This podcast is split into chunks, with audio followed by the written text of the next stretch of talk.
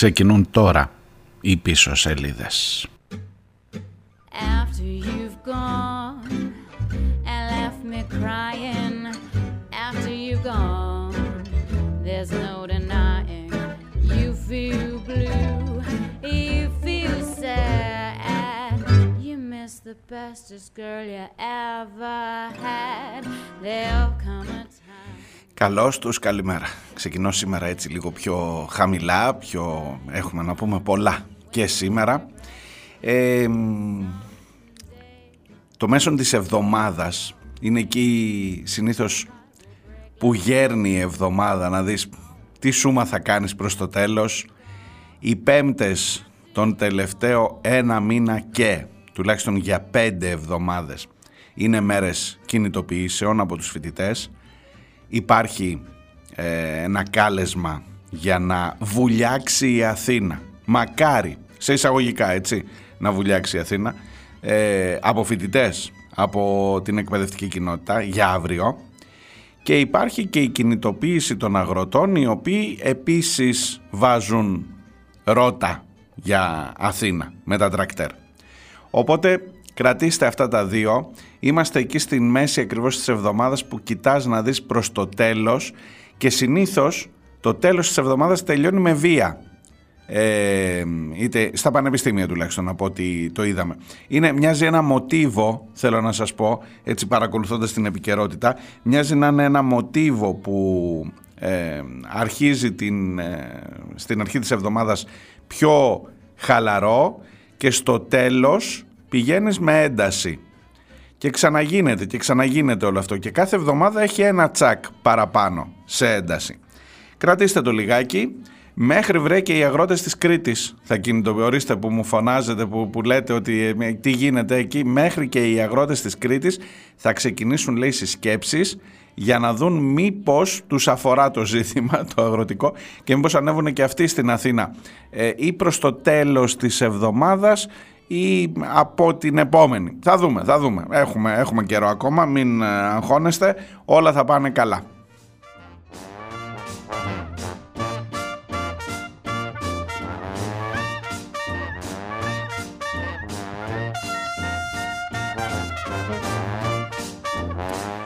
Αγροτικό εκπαιδευτικό λοιπόν. Δίπλα-δίπλα θα τα δούμε σήμερα ε, αναλυτικά. Υπάρχει μία ειδισούλα. Υπάρχουν, υπάρχουν αυτές οι ειδήσεις, ξέρετε, η καθημερινότητά σου, η εξεταστική για τα τέμπη, ο πόλεμος στη Γάζα, ε, πράγματα τα οποία και μόνο τα λέω έτσι σαν επικεφαλίδες τώρα και από κάτω έχουν πάρα πολύ πόνο και τα δύο. Ε, για τα τέμπη τα μαθαίνετε, τα ακούτε, ο αγοραστός κατόπιν εορτής. Ακούω με προσοχή όποτε έρχονται πια ειδήσεις για την ε, υπόθεση των τεμπών. Ε, ακούω με προσοχή την ε, Μαρία Καριστιανού. Θα μου πεις ποιον άλλον να ακούς, τους γονείς θα ακούς πρώτα, ειδικά την κυρία Καριστιανού. Ε, χθες όλη την ημέρα από το πρωί μετά που τέλειωσαν οι πίσω σελίδες ε, κεντρικό ζήτημα ήταν ότι ασκήθηκε ποινική δίωξη στον αγοραστό για το μπάζωμα του τόπου της τραγωδίας. Αυτά που λένε εδώ και όχι χρόνια, μήνες, μήνες κοντεύει ένας χρόνος πια ε, στις 28 Φλεβάρι αυτό που λένε εδώ και μήνες οι γονείς ότι δεν έπρεπε να πειραχθεί ο τόπος του εγκλήματος, ο τόπος της τραγωδίας για να δούμε ακριβώς να πάρουμε αλλά και πήγε ο άλλος με εντολές άνωθεν και τον μπάζωσε. Ότι έχουν ασκηθεί πιέσεις από την Ευρωπαϊκή Εισαγγελία, ακούστε ένα ωραίο, το έμαθα από την τοποθέτηση της κυρίας Καριστιανού μετά την είδηση για, τον, για τη δίωξη στον ε, αγοραστό. Καλεί η Ευρωπαϊκή Εισαγγελία τους Έλληνες εισαγγελείς, αν το κατάλαβα καλά, δεν το έχω ξανα ε, συναντήσει αυτό μπροστά μου, λογοδοτούν κάπου οι Έλληνες εισαγγελείς στους Ευρωπαίους εισαγγελείς. Εντάξει, μην, μην κρατήσετε τη λέξη λογοδοτούν. Εν πάση περιπτώσει όμως, ας πούμε ότι τους κάλεσαν για ενημέρωση. Είναι πιο κομψό. Η Ευρωπαϊκή Εισαγγελία καλεί τους Έλληνες εισαγγελείς και λέει το στοιχειώδες, τώρα σας λέω με δικά μου λόγια από εδώ και πέρα. Καλά ρε κουμπάρι, εμείς Βλέπουμε εδώ συγκεκριμένα δικήματα, συγκεκριμένες διώξεις. Έχουμε βάλει στο στόχαστρο συγκεκριμένους ανθρώπους. Εσείς εκεί τίποτα. Κανένας δεν διώκεται. Τι στο καλό κάνετε εκεί κάτω; Και υποτίθεται σε εσάς έγινε η τραγωδία, εσάς αφορά. ε, εσείς είστε η δικαιοσύνη της χώρας εκεί στην άκρη της Ευρώπης, της υπέροχης αυτής της μοναδικής που γέννησε τη δημοκρατία, θα το ξαναλέω εγώ. Ε, μήπως σας αφορά, το λέω με δικά μου λόγια το πώς θα τεθεί, πώς θα γίνει η συζήτηση, αλλά φαντάζομαι ότι δεν είμαι πολύ έξω από το πνεύμα ή εν πάση περιπτώσει από το πώς θα το φανταζόμουν εγώ. Άντε, για να μην προκαταλαμβάνω τη λειτουργία των ευρωπαϊκών θεσμών.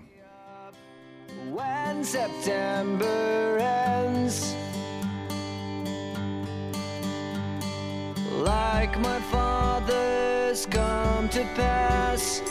Seven years has gone so fast. Wake me up when September ends. Here comes the rain again, falling from the stars. Έχω όμως μία ειδισούλα, ενώ σας είπα αυτές τις βασικές της κεφαλαιώδεις αγροτικό, εκπαιδευτικό, Γάζα, τώρα θα έρθω στη Γάζα και ε, Τέμπη. Εκεί στο ζήτημα, στα, στα θέματα που είναι γύρω-γύρω από την τραγωδία, από τη γενοκτονία της Γάζας, υπάρχει ένα ζητηματάκι που μας αφορά εδώ, στην υπέροχη χώρα μας, που λέει ότι θα στείλουμε και μία φρεγάτα για να, ε, πώς να το πω τώρα, για να δώσει μια μάχη για το δυτικό πολιτισμό απέναντι στους Χούθη της Ιεμένης.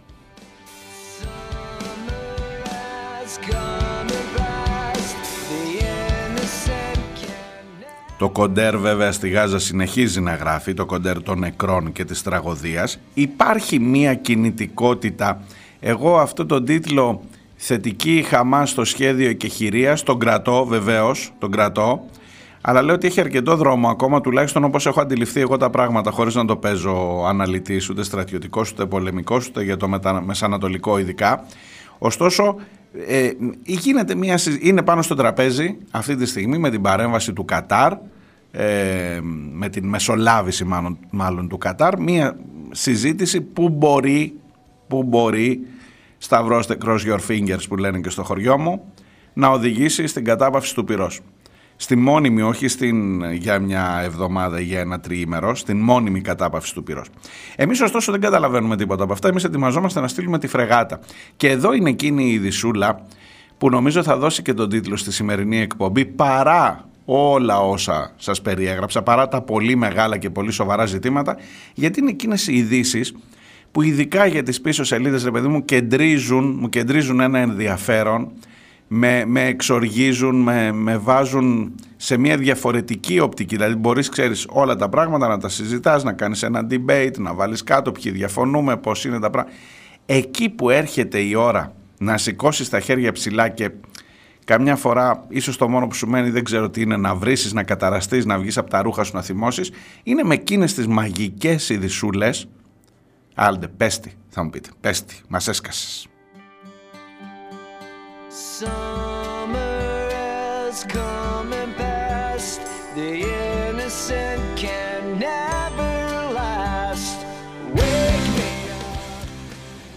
Διαβάζω. Έτοιμη να πλεύσει προς την Ερυθρά θάλασσα είναι η φρεγάτα Ύδρα προκειμένου να ενταχθεί στην ευρωπαϊκή επιχείρηση ενάντια στην πειρατεία και στις επιθέσεις των Χούθη. Σύμφωνα με πληροφορίες από πηγές του Υπουργείου Άμυνας, εδώ είναι το ζουμί, τα μέλη της φρεγάτας, αν θυμάστε τις φρεγάτας που αρχίζουν να παρετούνται, νουλί, τα έλεγες και εσύ χθες, να παρετούνται οι ναύτες σου λέει γιατί να πάω εγώ να πολεμήσω κάτω. Λοιπόν, σύμφωνα με πληροφορίες από πηγές του Υπουργείου Άμυνας, τα μέλη της φρεγάτας θα λαμβάνουν ημερησίως ως αποζημίωση 120 ευρώ αφορολόγητα. Ακούτε; 120 ευρώ αφορολόγητα. Ενώ προσέξτε έχει καλύτερο ακόμα. Στις οικογένειες αυτών που θα πάνε κάτω στη φρεγάτα, λιγάκι σαν να τους έχουν εξεγραμμένους, ε, στις οικογένειες όλων των μελών του πληρώματος θα δοθεί και ένα επίδομα εφάπαξ 1500 ευρώ.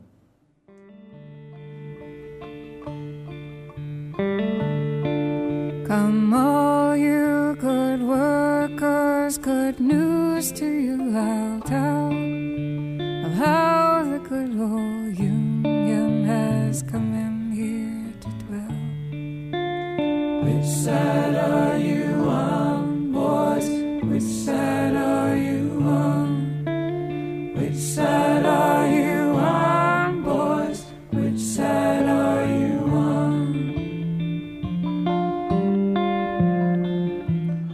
Ψυχραιμία, ψυχραιμία, ψυχραιμία. Ακούω, μην νομίζετε, ακούω άμα βρίζετε. Όχι εμένα, ελπίζω. Κάτσε να δεις τι να προ... Δηλαδή είναι ένας χήμαρος τώρα, χήμαρος ε, ε, αποκρίσεων σε αυτή την είδηση που λες δεν ξέρω τι να πρωτοπώ. Τι να πρωτοπώ. Για το πόσο φτηνό, πόσο χιδαίο είναι το να εξαγοράζεις με οικονομικά κίνητρα. Θα μου πεις εδώ ότι εξαγόρασες να πάνε να κάνουν το εμβόλιο και τους έδωσες 150 ευρώ για να πάνε διακοπές. Δεν θα τους εξαγοράσεις για να πάνε στον πόλεμο με 120 τη μέρα. Για βάλτα λίγο 120 επί 30 μέρες 3.600. Αφορολόγητα. Σου γράφει και το αφορολόγητο για να μην έχεις καμία υποψία ότι θα έρθει μετά και θα σου πει ο Χατζηδάκης ας πούμε τι να κάνουμε δεν μπορούμε να μην βάζουμε φόρους, φόρους κοστίζουν οι φρεγάτες κλπ. Να, στη φρεγάτα πάνω δεν κοστίζει. Ε, έχει, περισσεύουν λεφτά θέλω να σου πω. Να σκεφτείς ότι την ώρα που παρετούνται προσπαθείς να αλλάξεις το κλίμα και προσπαθείς με λεφτά να δείξεις και μάλιστα με λεφτά και στην οικογένεια όχι γιατί έχεις να επηρεάσεις το κυριακάτικο τραπέζι έχεις να πεις παιδιά θα πάρουμε και 1500 ευρώ ρε εσείς, θα πληρώσουμε δύο δόσεις δανείου, τρεις είναι, κινδυνεύει το σπίτι θα πάει το παιδί, θα κινδυνεύσει εκεί κάτω με τους χούθη, αλλά θα στείλει, θα στείλει λεφτά, θα φέρει... Ε, πόσο χιδέα είναι αυτή η είδηση και βλέπεις ότι είμαι και ήρεμος και δηλαδή θέλεις κανονικά δεν, δεν ξέρω, και εγώ απορώ καμιά φορά. Δηλαδή είναι εκεί που σε φτάνει, στο δόγμα του σοκ που λέγαμε, που σε φτάνουν τα χαστούκια να έρχονται απανοτά και δεν έχεις καμιά διάθεση να θυμώσεις άλλο. Ξέρω εγώ, πείτε κι εσείς. Δεν, απορώ κι εγώ που το αντιμετωπίζω τόσο ψύχρεμα. Που βλέπω Χιδαίο είναι. Η λέξη, νομίζω η λέξη κατάλληλη είναι χιδαία για αυτή την στάση, για αυτή την απόφαση. 120 ευρώ αφορολόγητα, το πιασες, σου κλείνω το ματάκι, και 1500 ευρουλάκια. Ε, και άμα σκοτωθείς θα κάνουμε και κάτι ρε παιδί μου για την οικογένεια, άμα αφήσεις κανένα παιδί πίσω. Και πρόσεξε, για την πατρίδα. Γιατί αν ήταν για την πατρίδα, να πω κι εγώ, πάει στο καλό, αν και ξέρετε με τον πατριωτισμό έχω να πω πάρα πολλά. Ε, για ποιον; Για ποιον; Για να προστατέψει τα συμφέροντα των ε, Ισραηλινών, των Αμερικανικών ε, πλοίων, των ε, ολιγαρχών, των εφοπλιστών και με το επιχείρημα ότι θα πάει ο Γιωργάκης μας που είναι στο ναυτικό κάτω απέναντι στους Χούθη να βάλει τον πέτη του μπροστά για να μπορέσει η παγκόσμια οικονομία να σταθεί στα πόδια της γιατί με αυτούς τους παλιοχούθη, τους υποκινούμενους από το Ιράν Χούθη έχει ακρίβει το μαρουλάκι στο σούπερ μάρκετ και στο, στο μπακάλι.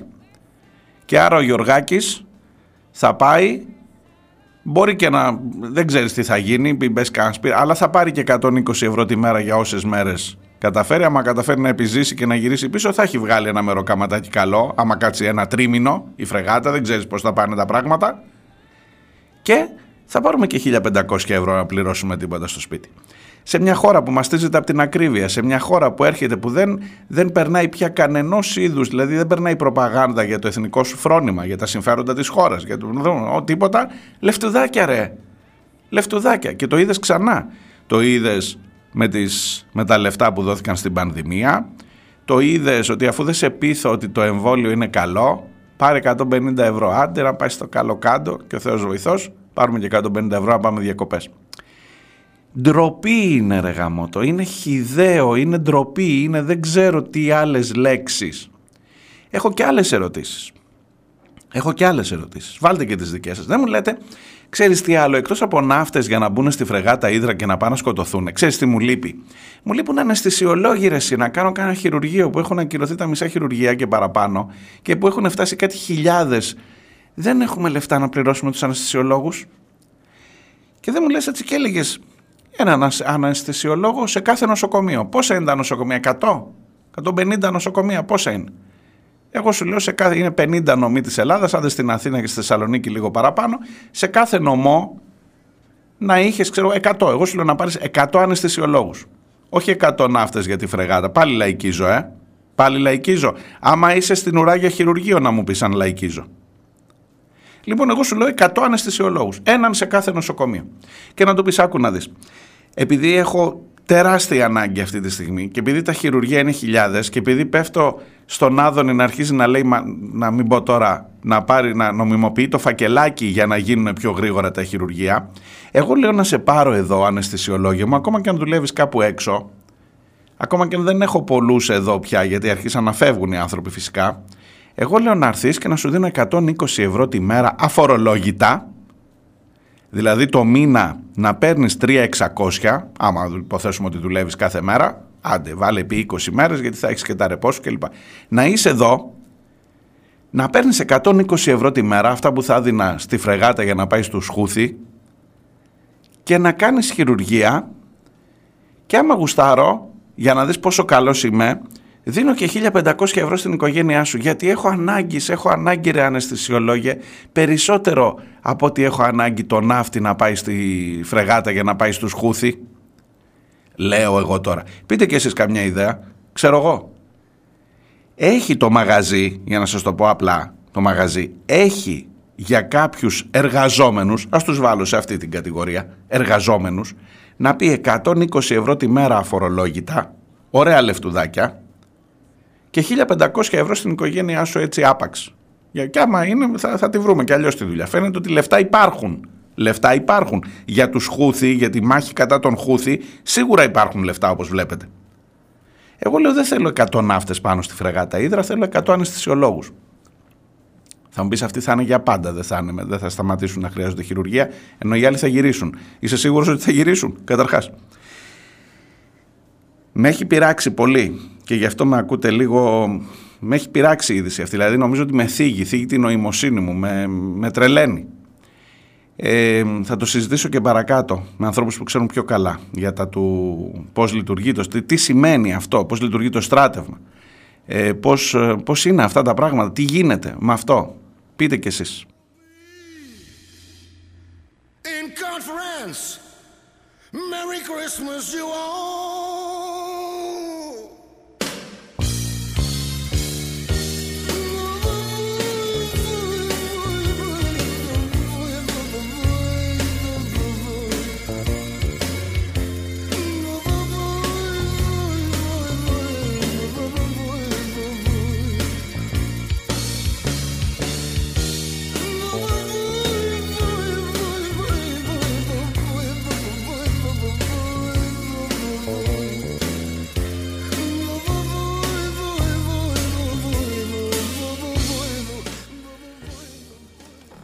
Καλημέρα σε όλους σας. Καλημέρα στην Νάτζη, καλημέρα στη Φιλία, στη Θεία Σύση, στο νούμερο 8, στον 11. Ο 11 λέει και δώρο μια κηδεία δημόσια δαπάνη. Ναι, ακριβώς. Ναι, ακριβώς. Η κηδεία των ψηλών καπέλων, αν θυμάσαι εκείνο το πάλιο τραγούδι του Παπα Κωνσταντίνου. Τι λόγοι θα εκφωνηθούν, τι δεκάρικοι, τι κροκοδίλια; Δες λίγο μπροστά, δες τα επεισόδια τα προσεχώς, δεν θέλει και πάρα πολύ φαντασία, ούτε χρειάζεται μαντικές ικανότητες επειδή έπεσε ένα σπήραλο και έχεις έναν, σου λέω εγώ, έναν ναύτη που σκοτώθηκε. Για ποιον, γιατί, μην γίνεσαι μάντης κακόν τώρα, πρωί-πρωί έρχεσαι να μας λες για κηδείες. Eleven, εσύ φταίει, όχι εγώ.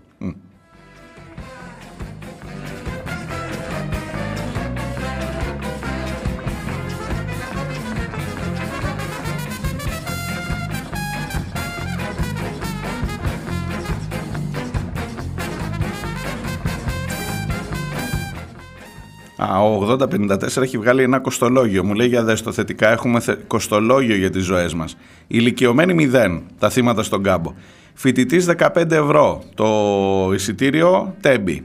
Ο Ρωμά 20 ευρώ η βενζίνη και τον δολοφονείς. Αμαία 30 ευρώ το εισιτήριο στο πλοίο Αντώνης Καριώτης. Φαντάρος 100, όχι 150, 120 σου λέει αφορολόγητα. Ε, ναι, ναι, ακριβώς.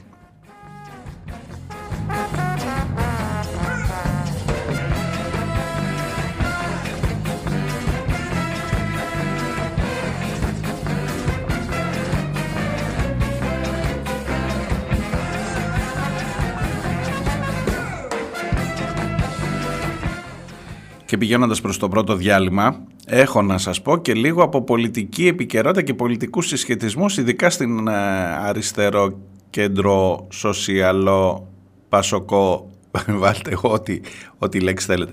Λοιπόν, οι δύο ειδήσεις είναι η μία, η συνάντηση, καιρό έχω να σας πω για αυτά τα εσωτερικά, το πώς τα τρία πασόκ έρχονται να γίνουν ένα σιγά σιγά. Η συνάντηση λέει κοινή, σε κοινή εκδήλωση, ένα τέλεχος από το ΣΥΡΙΖΑ, ένα τέλεχος από το ΠΑΣΟΚ και ένα τέλεχος από, το, από τη Νέα Αριστερά. Και όλο και το ψήνουνε, και όλο και το ψήνουνε. Τα τρία Πασόκ που σας έχω πει, υπάρχουν λέει διάφορες αντιδράσεις και λοιπά, αλλά τα λαγουδάκια δουλεύουν μια χαρά για να δούμε λίγο αντιδράσεις. Ε, και το άλλο είναι ιδιωτικά πανεπιστήμια, αυτό κολλήστε το στην κουβέντα για τους φοιτητές μας. Θέλει ο ΣΥΡΙΖΑ, ο ΣΥΡΙΖΑ έκανε think tank με κάποιους καθηγητές για να αποφασίσουν τι θα προτείνουν για την παιδεία. Ωστόσο έχει κάτι βουλευτές, όπως ο Χάρης Μαμουλάκης, δεύτερη φορά, είναι και Ηρακλείωτης εδώ, δεύτερη φορά.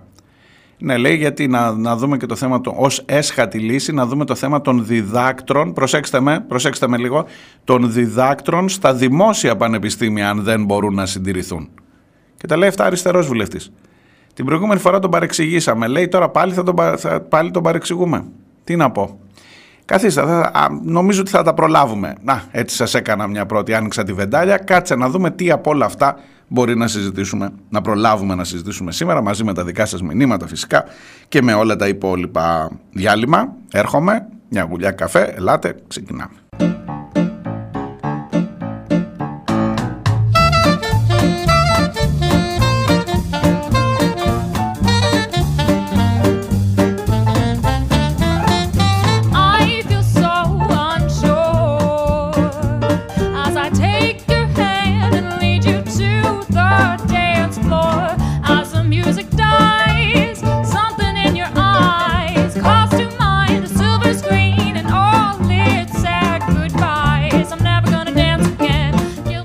Ακούτε πίσω σελίδες. Είμαι ο Μάριος Διονέλης. Είμαστε στην Τετάρτη, στα μέσον της εβδομάδας. 7 ο Φλεβάρης και πίσω σελίδε.gr, το site της εκπομπής.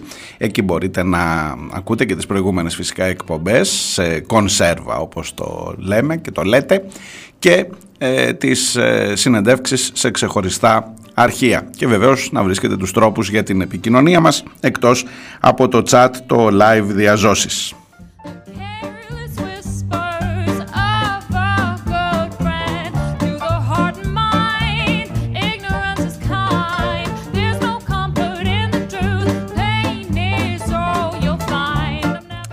Τώρα θα με διορθώσουν οι, όσοι προσέχουν πάρα πολύ τη γλώσσα και τις έννοιες. Τι διαζώσεις, λες το chat διαζώσεις. Διαζώσεις είναι να τον έχεις εδώ να μιλάς. Έχουμε, έχουμε χάσει. Επειδή είναι εκείνη την ώρα, το νομίζεις. Δεν είναι διαζώσεις, είναι δια ηλεκτρονικής οδού ταυτόχρονη παρουσία μπροστά σε δύο υπολογιστές που ένας στέλνει μήνυμα στον άλλον. Άντε τώρα το διαζώσεις. Λάθος, λάθος.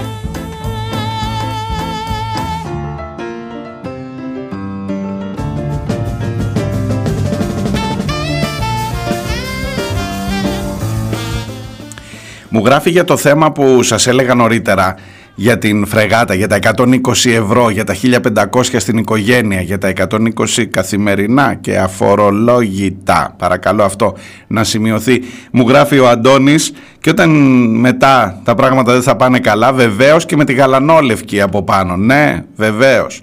Ε, σας παρακαλώ, ελάτε να δώσουμε λίγο περισσότερο βάρος σε αυτή την είδηση, γιατί με, με θυμώνει, όπως σας είπα. Στη τηλεφωνική γραμμή είναι ο Νίκος Αργυρίου. Ο Νίκος Αργυρίου είναι ο εκπρόσωπος του δικτύου ελεύθερων φαντάρων, Σπάρτακος, και είναι ο άνθρωπος που πολλές φορές έχει εκφράσει την πλευρά, όχι, εκφρά, όχι πολλές φορές, συνεχώς προσπαθεί να δίνει φωνή, να, να εκφράζει τους Έλληνες στρατευμένους, τα, τα, τους ανθρώπους στους οποίους υποτίθεται τώρα πάμε να κάνουμε τι είναι αυτό, δεν ξέρω πώς να το χαρακτηρίσω, δωροδοκία, ε, ας, ας μην μπω σε χαρακτηρισμούς, ας του δώσω το λόγο. Καλημέρα Νίκος, σε ευχαριστώ πολύ. Καλημέρα. Καλημέρα. Σας χαιρετίζω εσάς και τους ακροατές σας. Ευχαριστούμε για τη φιλοξενία.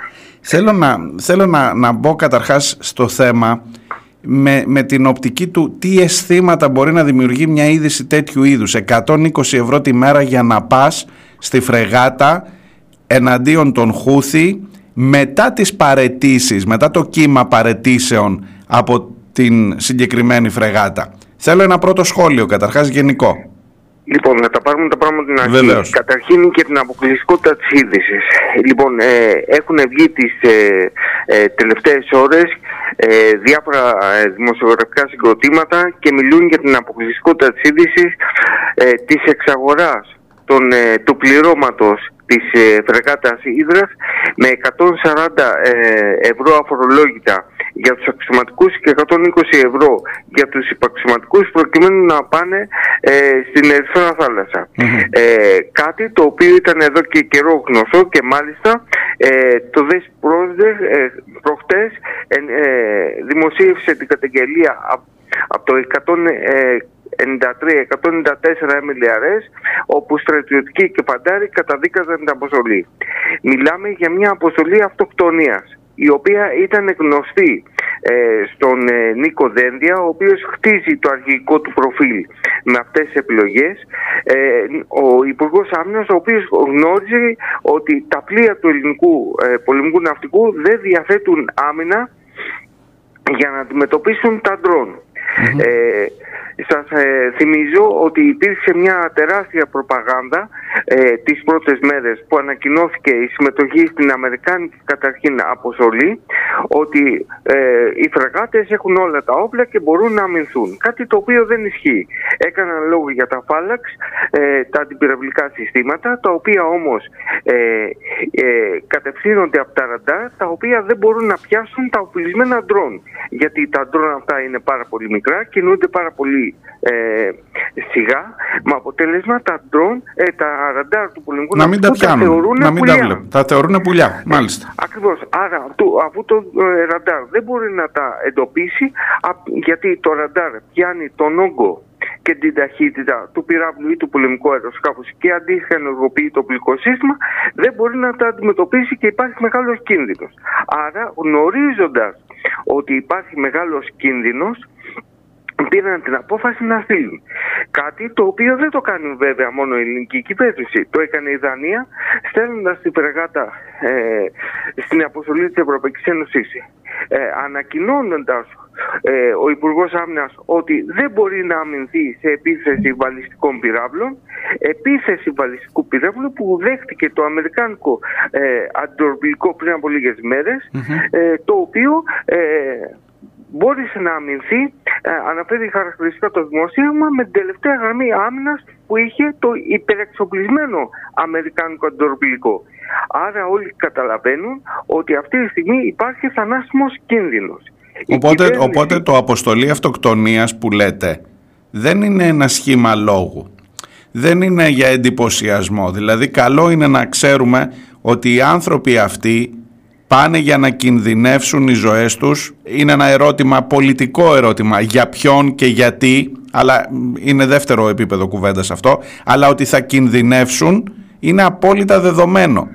Κύριε Και Στάρη, έρχεται εδώ τώρα η είναι είδηση δεδομένο. την, την οποία περιγράφουμε και λέει ναι θα κινδυνεύσεις αλλά 140 ο αξιωματικός, 120 ο επαξιωματικός και 1500 ευρώ στην οικογένειά σας. Ακριβώς. Υπάρχουν δύο δεδομένα. Υπάρχει η αποστολή αυτοκτονίας στη Λιβύη, όπου σε μια εμπόλεμη ζώνη ε, στείλανε στρατιωτικούς χωρίς οπλισμό, χωρίς οπλισμό, Ναι. με αποτέλεσμα να επιστρέψουν τα πέντε φέρετρα τυλιγμένα στην ελληνική σημαία.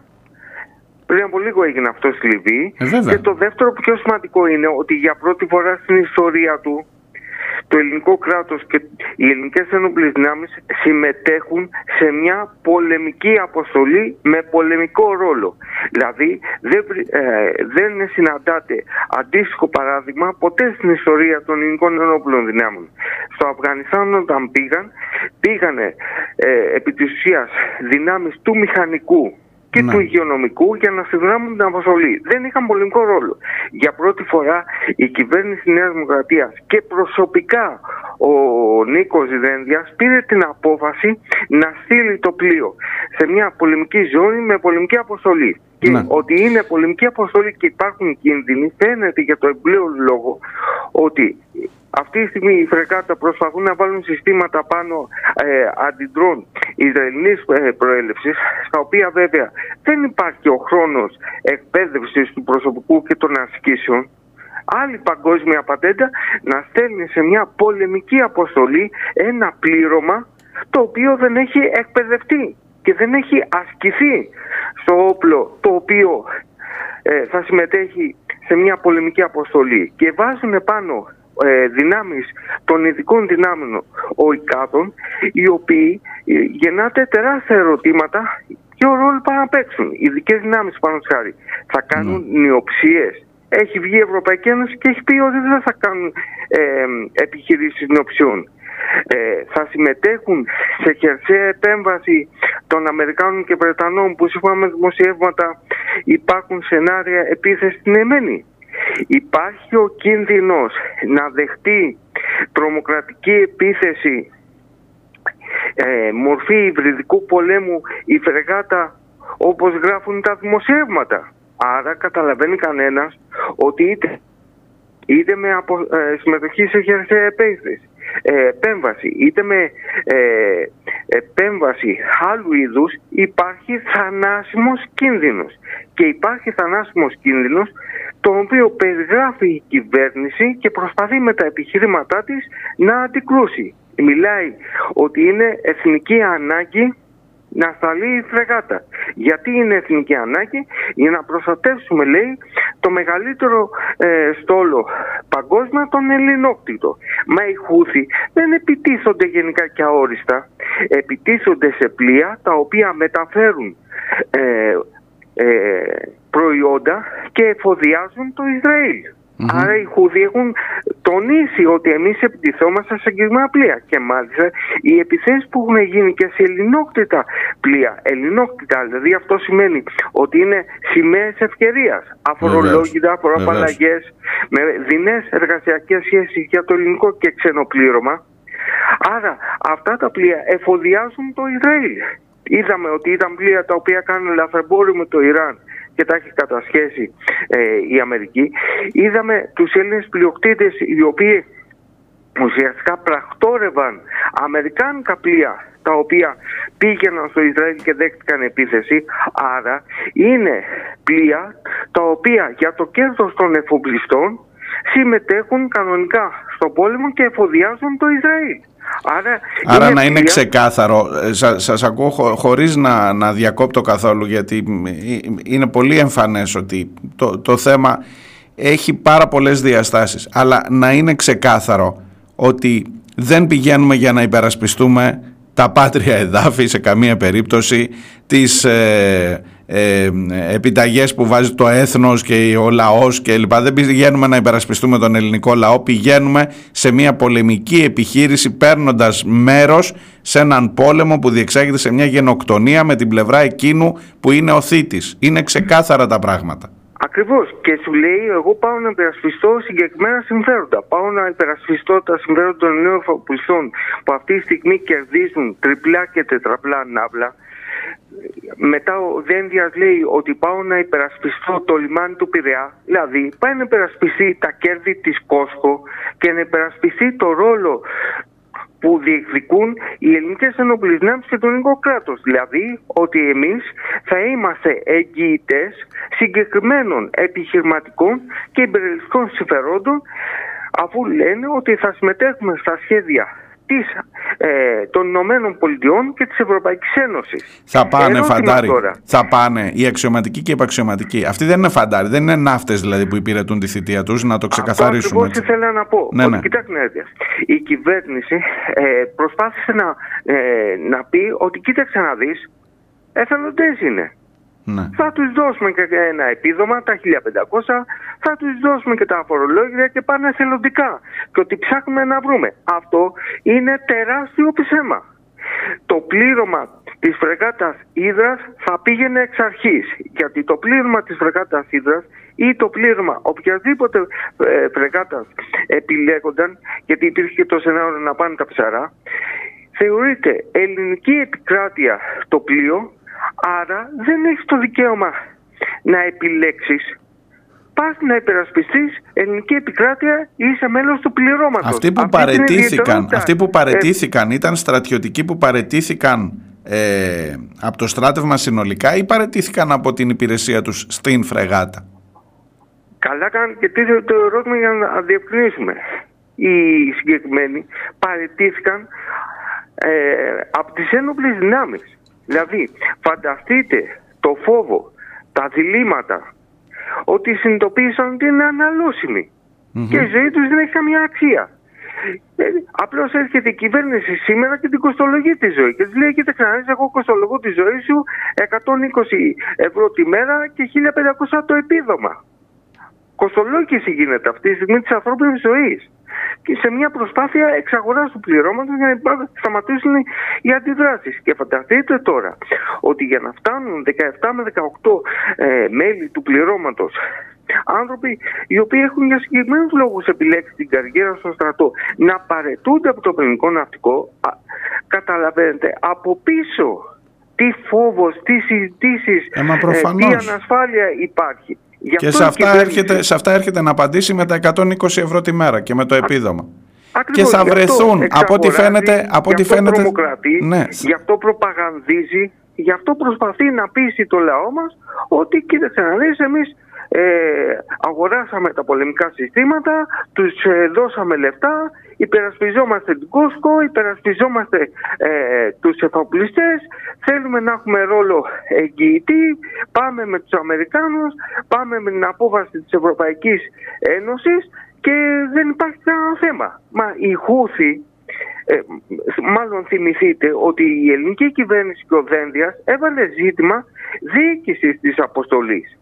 Αποστολή που τελικά στο ε, πεδίο... Όχι μόνο έβαλε της ζήτημα, το Ερυθράς πήραμε. Θάλασσας, Το πήραμε. Το αρχηγείο όλης της αποστολής θα είναι στη Λάρισα. Η Λάρισα Ακριβώς. ξεκινά πόλεμο εναντίον των Χούθη. Όσο και αν ακούγεται Ακριβώς γελίο. Αυτό ήθελα να πω ότι στο πεδίο της Ερυθράς θάλασσας τη διοίκηση θα έχουν τελικά οι Ιταλοί και τη γενική, ε, το γενικό συντονισμό θα την έχει το Ευρωπαϊκό Στρατηγείο της Λάρισας.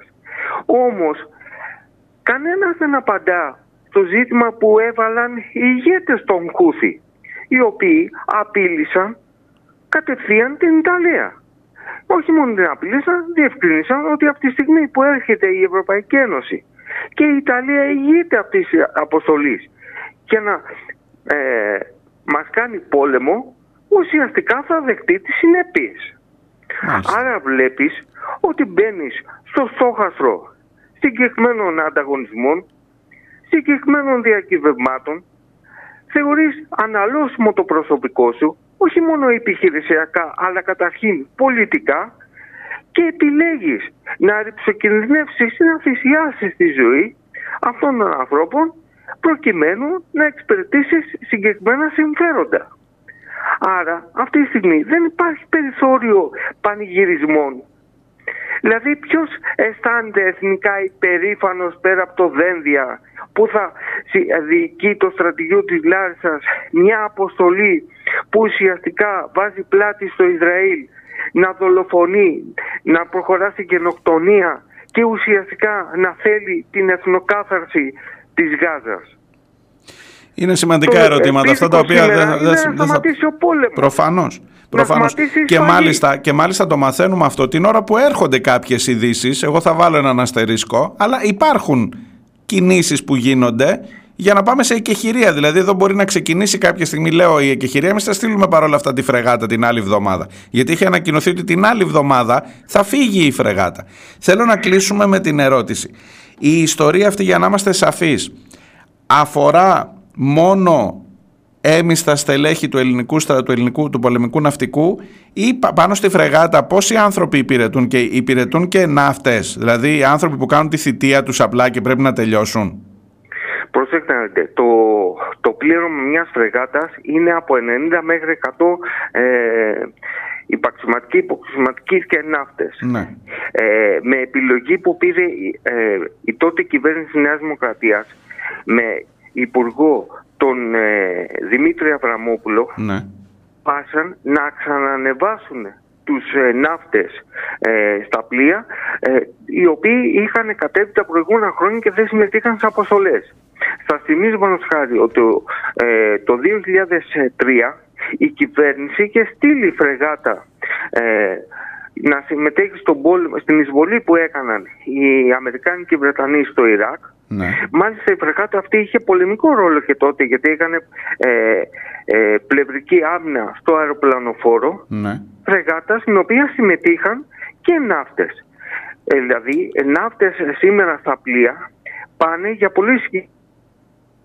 Πάνω χάρη, πάρε- θα πάει ο ράφτης, θα πάει ο γιατρός, θα πάνε τέτοιες ειδικότητες που δεν υπάρχουν ε, Ναι. ε, άνθρωποι πάρα πολλοί ε, από τις τάξεις των μονίμων. Ναι. Άρα υπάρχει ένα θέμα.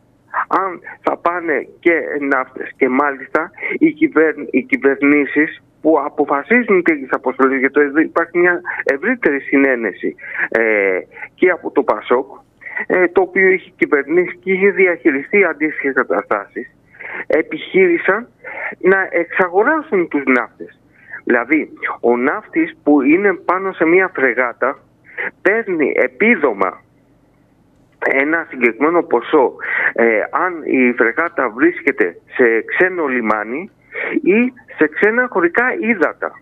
Ναι. Άρα θέλω να σας πω ότι εδώ υπάρχει μια γενικότερη προσπάθεια εξαγοράς της νεολαίας είτε είναι στρατευμένος ο άλλος είτε είναι μόνιμο προσωπικό προκειμένου να τον εξαγοράσουν και να τον θεωρήσουν μισθοφόρο στρατιώτη στις αποστολές αυτές που εκφράζουν τα συμφέροντα των εφοπλιστών Μάλιστα. του ελληνικού κράτους γενικότερα. Πάντως Αυτό γενικά νομίζω υπάρχει, πρέπει να πιθα... το κρατήσουμε, ναι, υπάρχει γιατί πιθανότητα γιατί ακόμα και αν μιλάμε για κάποιο μόνιμο ε, υπαξιωματικό του πολεμικού ναυτικού είναι διαφορετικό από το να μιλάμε για έναν απλό ναύτη. Να είναι δηλαδή το παιδί το δικό μου και το δικό σας σε μια...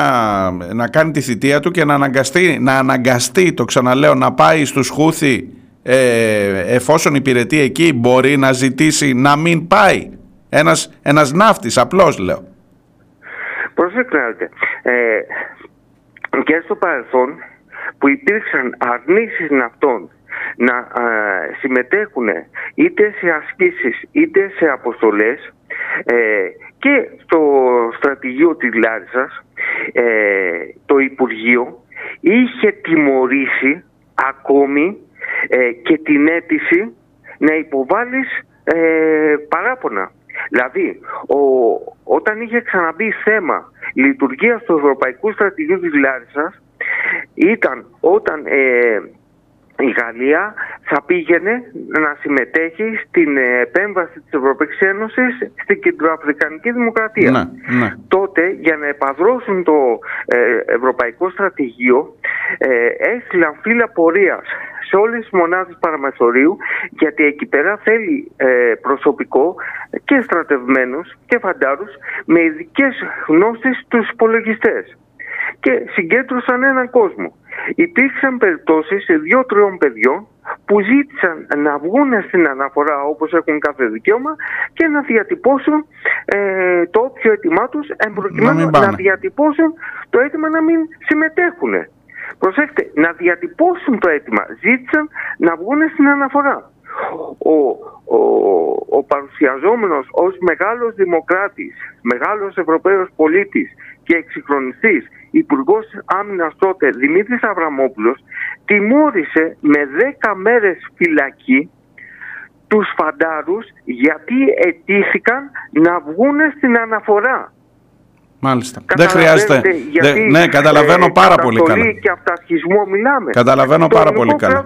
Πρέπει τώρα να στείλει το πλοίο. Πρέπει τώρα να υπερασπιστεί συγκεκριμένα σχέδια και του Σε αυτό θα εξαγοράσει, θα τρομοκρατήσει, θα ποινικοποιήσει, θα κάνει τα πάντα προκειμένου να γίνει η αποστολή. Τέλος. Ευχαριστώ πάρα πολύ για τη συζήτησή μας αυτή. Ε, ελπίζω τουλάχιστον να γίνονται κατανοητά όλα αυτά. Καλή συνέχεια. Ευχαριστώ πάρα πολύ. Καλημέρα. Ευχαριστούμε για την ευκαιρία. Γεια χαρά. Ήταν ο κύριος Νίκος Αργυρίου, εκπρόσωπος του δικτύου ελεύθερων φαντάρων Σπάρτακος. Νομίζω δεν χρειάζεται να πω κάτι άλλο. Εγώ εξάλλου πηγαίνουμε σε διάλειμμα με αυτό εδώ, με τους Boland and Boland, αν το θυμάστε από τα παλιά. Είσαι στο στρατό τώρα.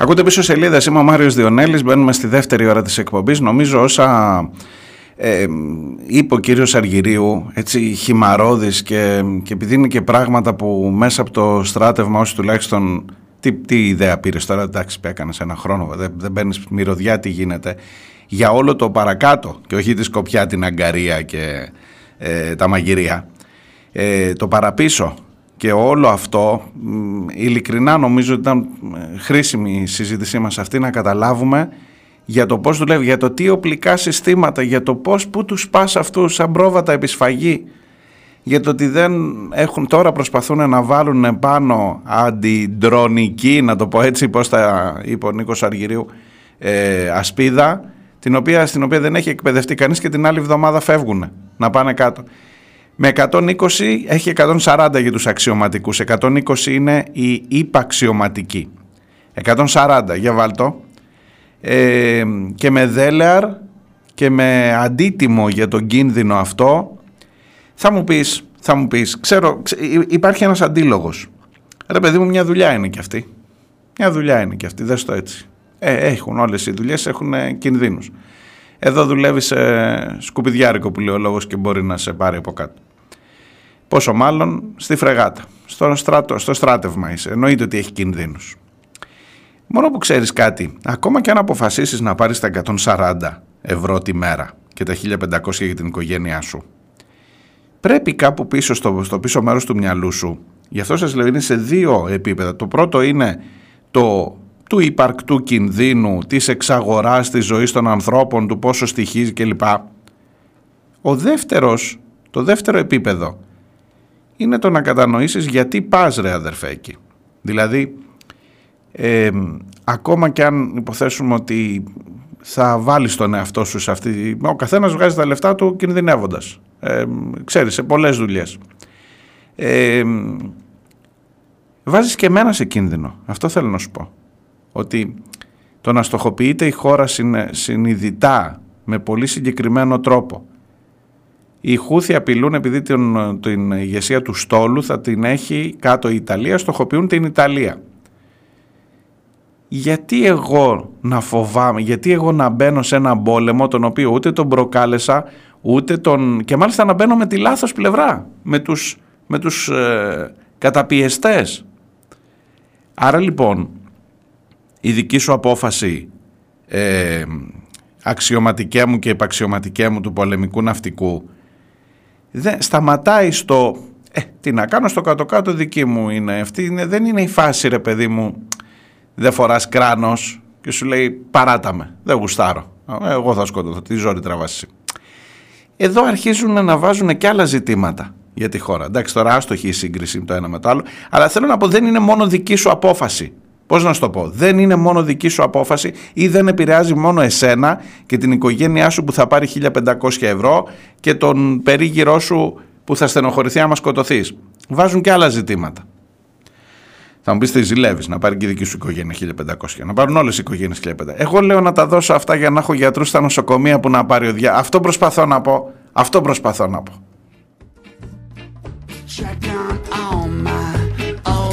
everything's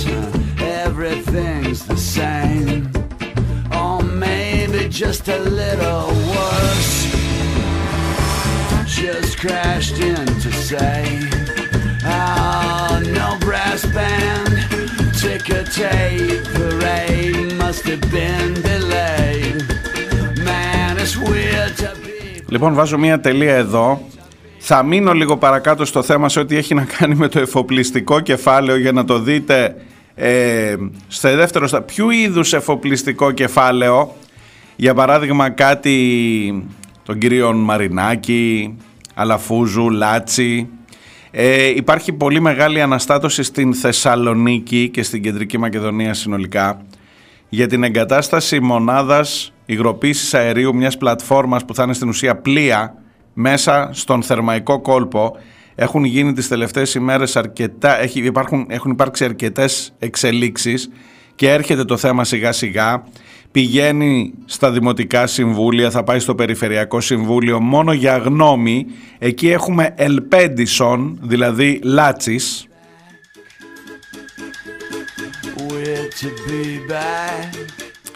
Και έχουμε και τις περιβαλλοντικές οργανώσεις στη Βόρεια Ελλάδα να φωνάζουν για το αυτονόητο και το ίδιο σχεδιάζουν και στην Αλεξανδρούπολη και πιο πέρα.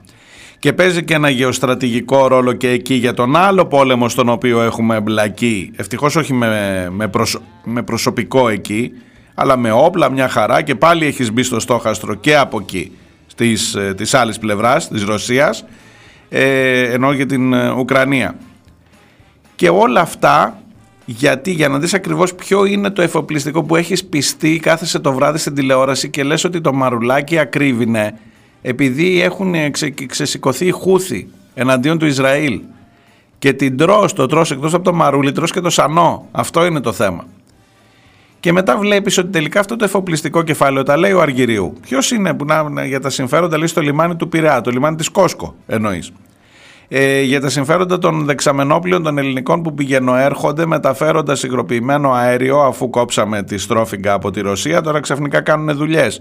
Θυμάσαι τι συζητούσαμε για το LNG και για όλη αυτή την υπόθεση και για το τι πληρώνεις τελικά και πόσο ακριβά πληρώνεις το ρεύμα στο λογαριασμό γιατί εκεί πηγαίνει όλο. Ε, θα πάω, σε λίγο θα πάω στην Θεσσαλονίκη να συζητήσουμε και για το θέμα αυτό.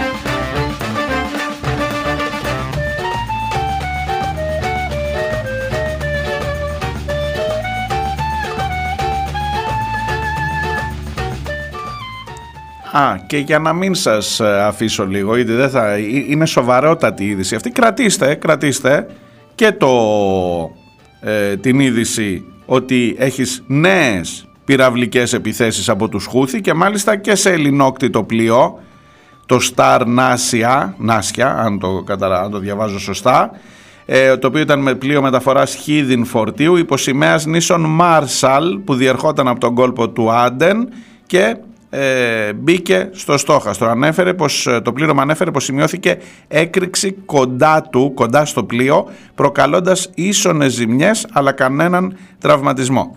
Και ένας δεύτερος και τρίτος πύραυλος καταρρίφθηκαν από το αμερικανικό πολεμικό πλοίο που ήταν εκεί δίπλα και κατάφερε να μας ε, σώσει το ελληνόκτητο πλοίο υπό, σημαία, υπό τη σημαία των νήσων Μάρσαλ.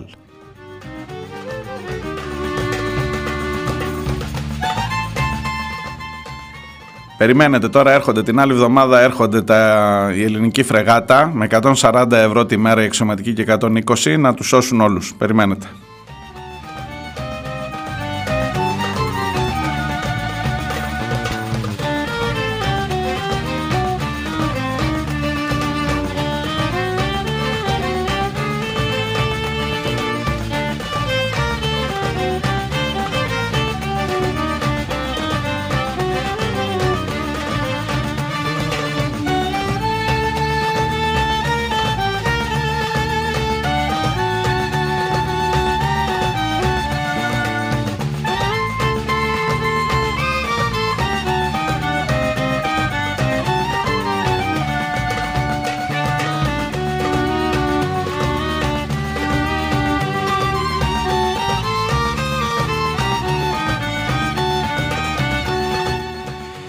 Σήμερα είναι η μέρα που θα παρουσιάσει ο Κυριάκος Πυρακάκης, ο Υπουργός Παιδείας, το νομοσχέδιο για το πώς θα παρακάμψουμε το άρθρο 16 του συντάγματος, γιατί περί αυτού πρόκειται, ώστε να καταφέρουμε να ιδρύσουμε ιδιωτικά πανεπιστήμια σε αυτήν εδώ τη χώρα. Ότι βγαίνουν διάφορες κατατάξεις των πανεπιστημίων που λέει ότι είναι ξέρω εγώ 2.000 θέσεις παρακάτω το καλύτερο ελληνικό κολέγιο, το αμερικανικό κολέγιο ε, σε σχέση με το Πανεπιστήμιο της Αθήνας στην παγκόσμια κατάταξη των εκπαιδευτικών ιδρυμάτων είναι μια μικρή λεπτομέρεια για να, έτσι, για να, να έχεις ένα μέτρο σύγκρισης. Επίσης θέλω να σας πω και θα προσπαθήσω να μιλήσουμε και με την Κομωτινή αργότερα ε, επειδή καμιά φορά τις αφήνουμε τις ειδήσεις που, που έχουμε μείνει καταστολή βία ξύλο, μπήκαν τα ΜΑΤ Δίραν τους φοιτητές, συνέλαβαν 18, τους 12 από αυτούς τους προσήγαγαν, τελικά τους άφησαν ελεύθερους και έσπασαν την κατάληψη. Λοιπόν, σήμερα που μιλάμε και η είδηση που παίρνω, γιατί μίλησα χθες το βράδυ, είναι ότι η κατάληψη έχει ξαναξεκινήσει και έχει και ακόμα μεγαλύτερο, περισσότερο κόσμο στην κατάληψη στο Πανεπιστήμιο της Θράκης, στην ε, Κομωτινή και θα προσπαθήσω αργότερα να μιλήσουμε και με τα παιδιά εκεί σε ένα πλαίσιο κινητοποιήσεων αγώνων που δεν είναι μόνο στην Αθήνα, είναι σε όλη την Ελλάδα. Και σε όλη την Ελλάδα μεταφέρεται και το ξύλο. Προφανώς και τίποτα να μην πέσει, ξύλο θα πέσει. Και έρχεται και το αγροτικό από πίσω. Όμορφα.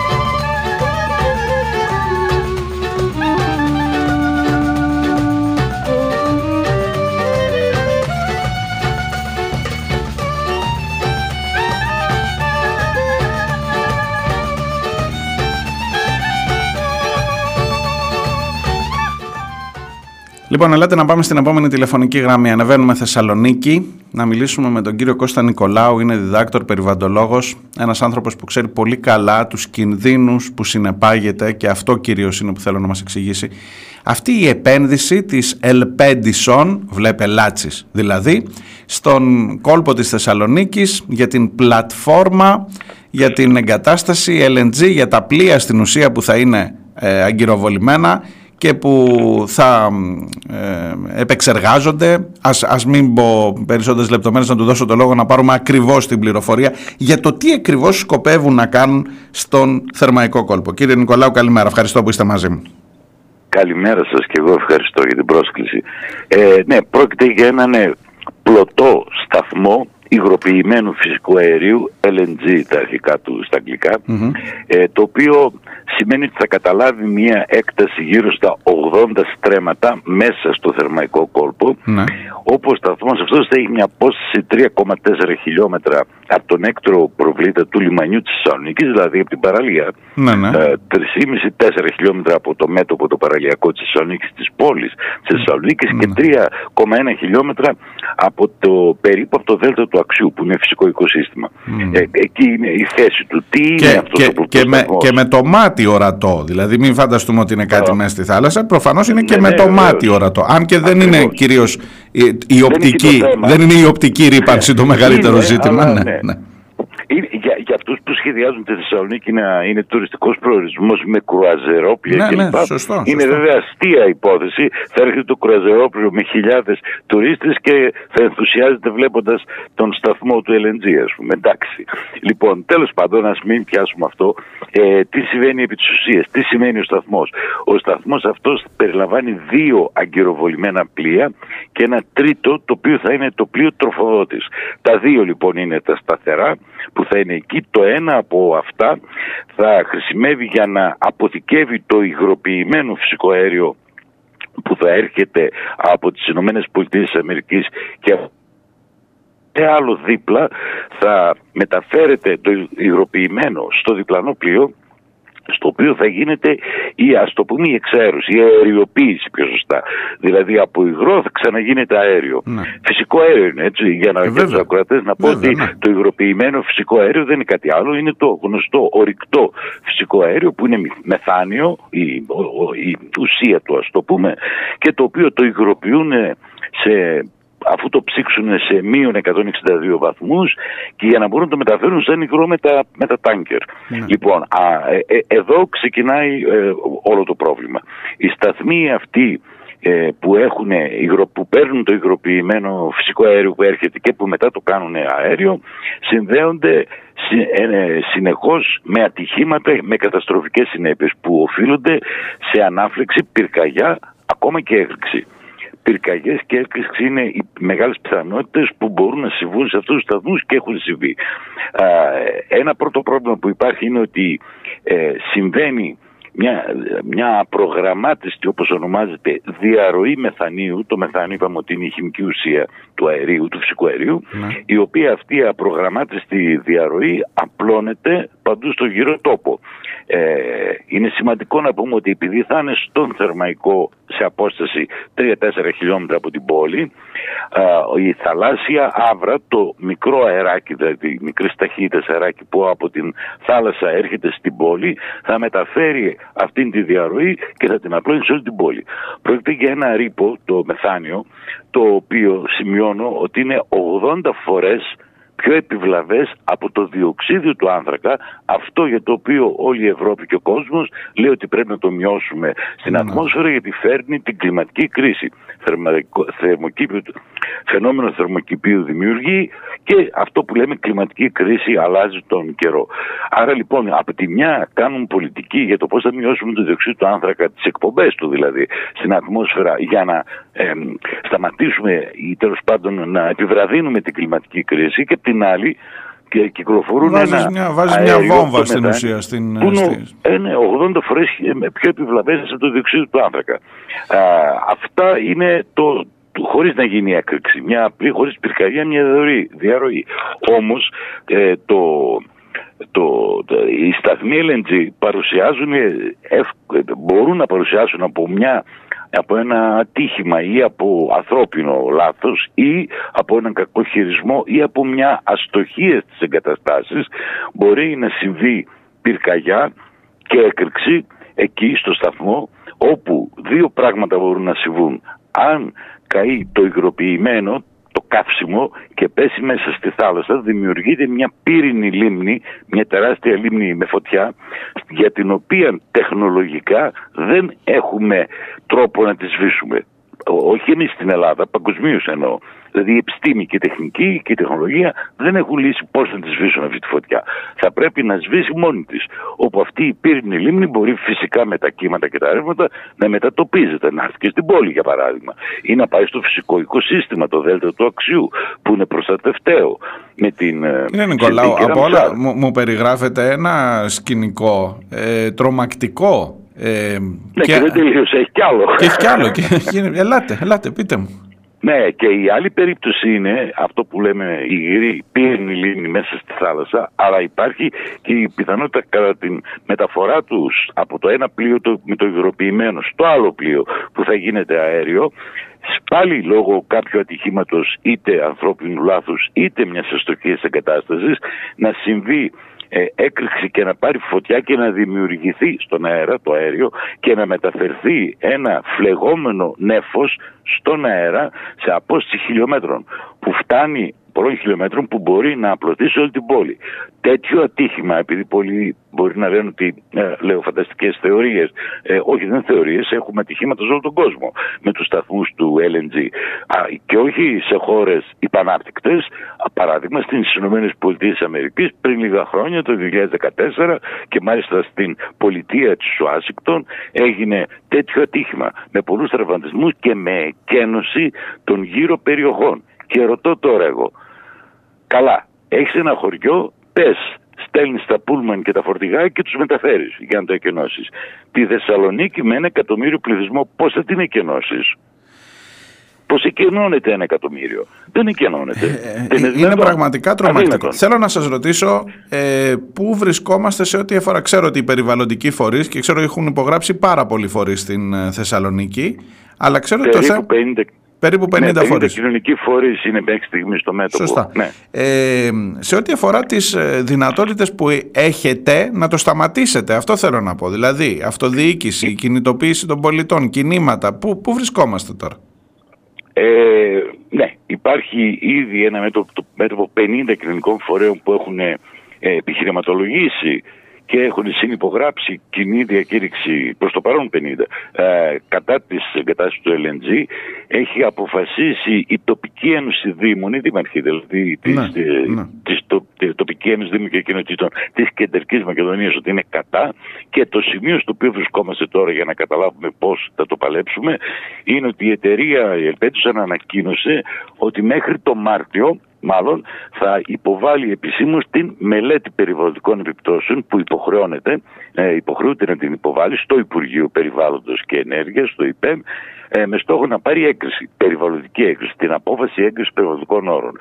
Ε, πριν από αυτό, πριν κάνει την κατάθεση, ας υποθέσουμε Μάρτιο, όπως Ναι. ανακοίνωσε, θα ενημερώσει λέει, όλους τους δημάρχους που οι δήμοι τους ε, είναι σε Έμπλε- επαφή ναι, ναι, με ναι. τη θάλασσα για να του ενημερώσει για το έργο πριν την υποβάλει. Μετά Ακόμα θα και την να υποβάλει. πάρουν Οπότε, αρνητική απόφαση στα δημοτικά συμβούλια είναι γνωστό ότι είναι μόνο ε, συμβουλευτική, Γνωμοδοτικά. γνωμοδοτικά και Ναι, άρα δεν παίζει γνωμοδοτικά. ρόλο. Αλλά ο μόνος δρόμος για να, για να ε, τε- κλείσω αυτή την κουβέντα είναι η δικαστική ε, εμπλοκή. Δηλαδή στην ΑΕΠΟ, στην ε, απόφαση αυτή που θα βγει για την έγκριση των περιβαλλοντικών όρων, να γίνει προσφυγή αντισυνταγματικότητας στο Συμβούλιο της Επικρατείας. Δεν ξέρω αν είναι ήδη στα σχέδια των οργανώσεων κάτι τέτοιο. Αυτό, αυτό, ναι, αυτό κρατιέται γιατί το πρώτο πράγμα είναι ότι όταν κατατεθεί η μελέτη περιβαλλοντικών επιπτώσεων θα έρθει στο Περιφερειακό Συμβούλιο, θα μπει σε δημόσια διαβούλευση. Δηλαδή, Ναι. Πάλι εκεί γνωμοδοτικά. επάνω- Πάλι γνωμοδοτικά πάντα, όμως. Πάντα γνωμοδοτικά το Υπουργείο έχει τον τελευταίο λόγο και θα βάλει την υπογραφή. Αλλά εάν τυχόν, και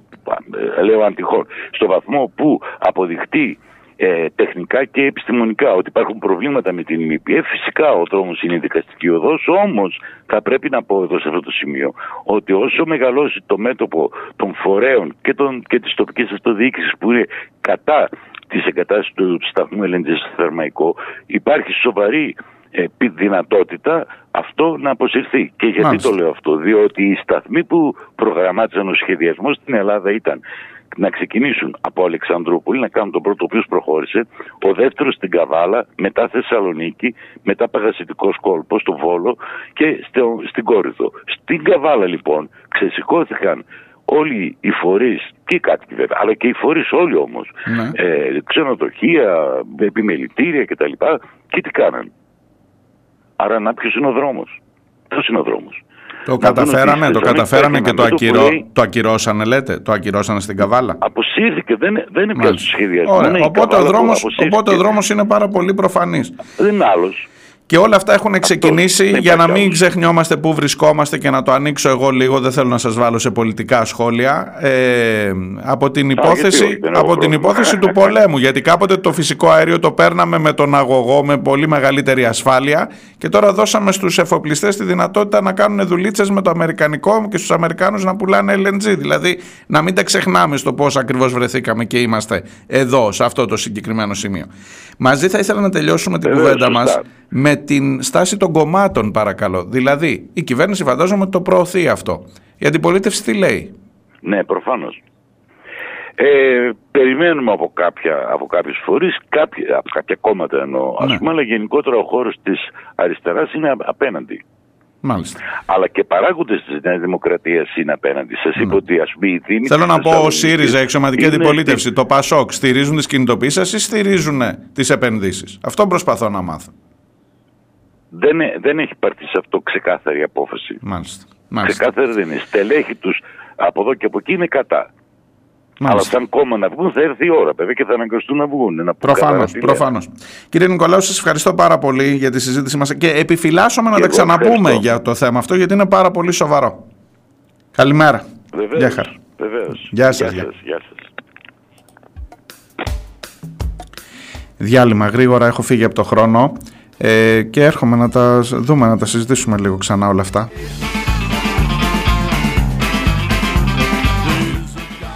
Ακούτε πίσω σελίδες, τελευταίο μέρος της εκπομπής.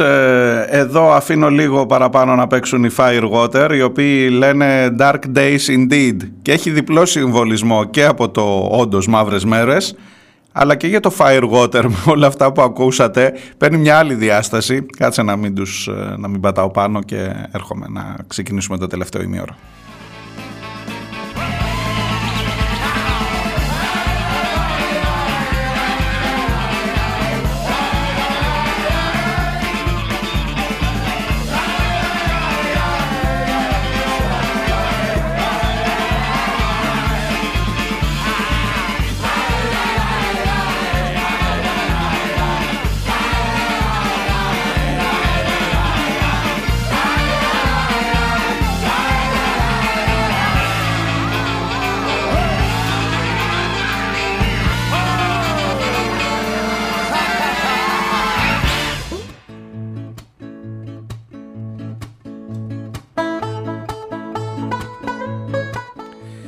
Λοιπόν, δεν ξέρω πώς αντιλαμβάνεστε ακριβώς το Firewater, αλλά εγώ ακούγοντας τον κύριο Νικολάου ότι ένα πύρινο λέει μια λίμνη πύρινη από πάνω στη θάλασσα. Αν γίνει έκρηξη, αν κάτι πάει στραβά και ένα πύρινο νέφος από πάνω να μετακινούνται προς τη Θεσσαλονίκη μου, μου γράφεται εδώ εφιάλτες βλέπουμε τα βράδια μου γράφει η Όλγα Όλγα καλώς, καλώς ήρθες ε, ε, είναι για να μην βλέπεις εφιάλτες είναι για να μην βλέπεις εφιάλτες Εν πάση περιπτώσει, δεν ρώτησα τυχαία για τη στάση των κομμάτων, θέλω να ξέρετε και οφείλω να το πω, γιατί πήρα αφορμή, μου ήρθε δηλαδή μια ανακοίνωση από, τους, από τα παιδιά από, το, από τη Θεσσαλονίκη, από το Μέρα 25, που την Δευτέρα που μας πέρασε, προχθές δηλαδή, έκαναν επί αυτού του ζητήματος μια συνέντευξη τύπου, με τίτλο «Μην, λες, ε, μην αφήσεις να βάλουν μια βόμβα στην αυλή σου» και μίλησαν οι εκπρόσωποι των συλλογικότητων, μίλησε ο κύριος Νικολάου που ακούσατε ε, ως ειδικός για τα θέματα αυτά ε, και τόνισαν το αυτονόητο ότι εδώ πρέπει να φτιαχτεί ένα μέτωπο αυτές οι 50 οργανώσεις. Αλλά, αλλά έλα τώρα εντάξει το ΜΕΡΑ25 είναι ε, το έκρινο λαός εντάξει εκτός Βουλής 2,5% 2,6% οι άλλοι που είναι η αντιπολίτευση, δηλαδή ο ΣΥΡΙΖΑ οικολογία της αριστεράς, της οικολογίας, το ΠΑΣΟΚ, ψυχολογία. Το Πασόκ θα μου πεις τώρα τι ψάχνεις, τι ρωτάς, τι ρωτάς. Θα τα απαντήσουν όλα αυτά, να ξέρετε, για να πάω στο άλλο θέμα και πριν πάω στα των πανεπιστημίων, θα τα απαντήσουν όλα αυτά την Τρίτη και 13, τυχαίο, ε, στο θέατρο Α, στην Οδό Πατησίων, να πάτε. Όχι, να πάτε. Απέναντι στον Κυριάκο Μητσοτάκη ποιος, μια πιστική απάντηση των προοδευτικών δυνάμεων. Και ακούστε ποιοι μιλούν. Διονύσης Τεμπονέρας από τον ΣΥΡΙΖΑ. Δελφίνος εναντίον του Κασελάκη. Ε, Μανώλης Χριστοδουλάκης, ο πρώην γραμματέας του Πασόκ, από τα νέα στελέχη που είχε αναδείξει ο Νίκος Ανδρουλάκης, έτσι, βουλευτής ε, Ανατολικής Αττικής αν θυμάμαι καλά, ο Μανώλης Χριστοδουλάκης από το Πασόκ και η Έφη Αχτσιόγλου από τη Νέα Αριστερά. Μια κίνηση που εντάσσεται λέει, στις πολιτικές ζυμώσεις του τελευταίου διαστήματος με στόχο την ανάγκη συνεννόησης του ευρύτερου προοδευτικού χώρου. Να σας ξαναδιαβάσω τον τίτλο. Απέναντι στον Κυριάκο Μητσοτάκη ποιος, Μια πιστική απάντηση των προοδευτικών δυνάμεων. Τρία Πασόκ σε ένα Σπίρτζης ε, με σήμα τον κόκκινο ήλιο. Εντάξει, να τελειώνουμε.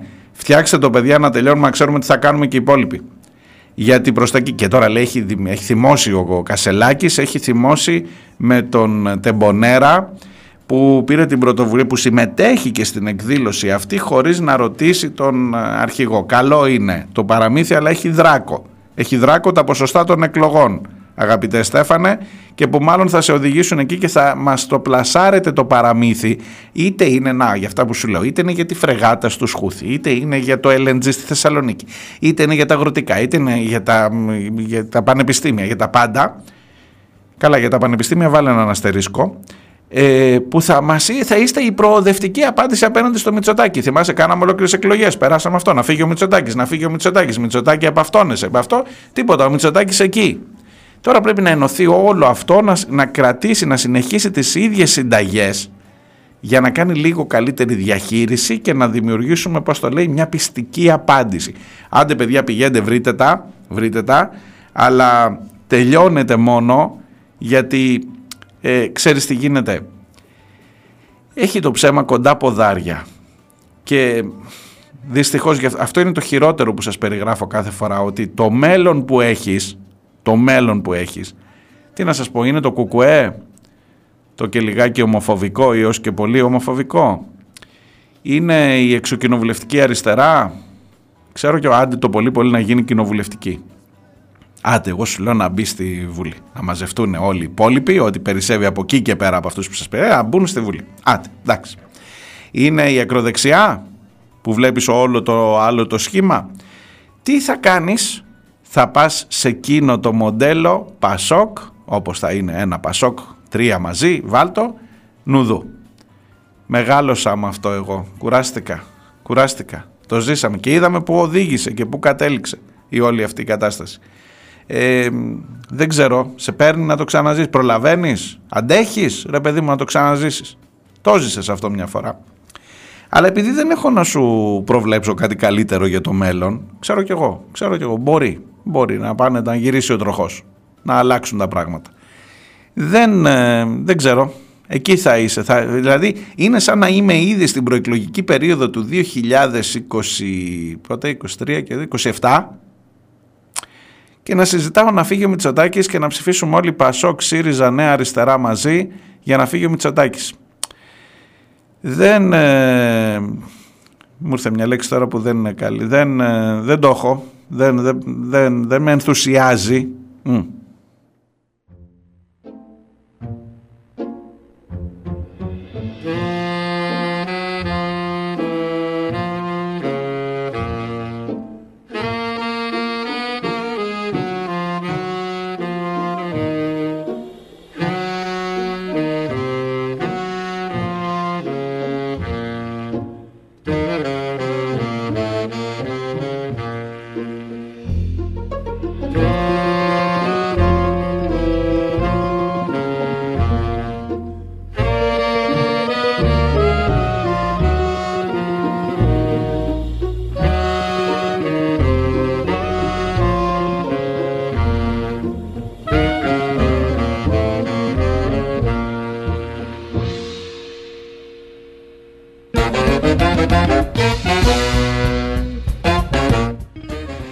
Για έλατε να πάμε στην τελευταία τηλεφωνική γραμμή για σήμερα. Ε, Τόλης Καβαδάς, φοιτητής, ε, τρίτο έτος, Πανεπιστήμιο Θράκης, ε, στο ΤΕΦΑ στην Κομωτινή. Εκεί που τις, τα προηγούμενα 24 ώρα βλέπαμε όλες αυτές τις ασχήμιες, την εισβολή των ε, ΜΑΤ.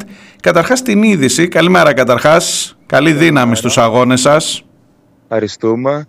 Ε, αρχικά... Και μέλος, και μέλος φαντάζομαι του φοιτητικού συλλόγου, έτσι τώρα δεν λέω όλες ναι, τις ιδιότητες, εντάξει, ναι, ε, προφανώς. Ναι, είμαι φοιτητής του ΤΕΦΑ, μέλος του φοιτητικού συλλόγου του ΤΕΦΑ και μέλος της ε, Νεολαίας Κομμουνιστικής Απελευθέρωσης. Πολύ καλά ε, Ερώτηση, ε, ερώτηση βασική. Ναι. Υπάρχει ξανά κατάληψη στην, ε, στο Πανεπιστήμιο, στην Κομματινή; Ναι, μετά, μετά τα σκηνικά και την εκένωση από τις ε, δυνάμεις καταστολής ε, της κατάληψης νομικής, χθες με πολύ μεγάλη ε, φοιτητές νομικής ε, κατά κύριο λόγο, αλλά και αλληλέγγυοι από όλες ε, τις σχολές ε, της Πανεπιστημιούπολης, από και εργατικά σωματεία, ξαναπήγανε στο χώρο της νομικής και κάνανε επανακατάληψη. Μάλιστα.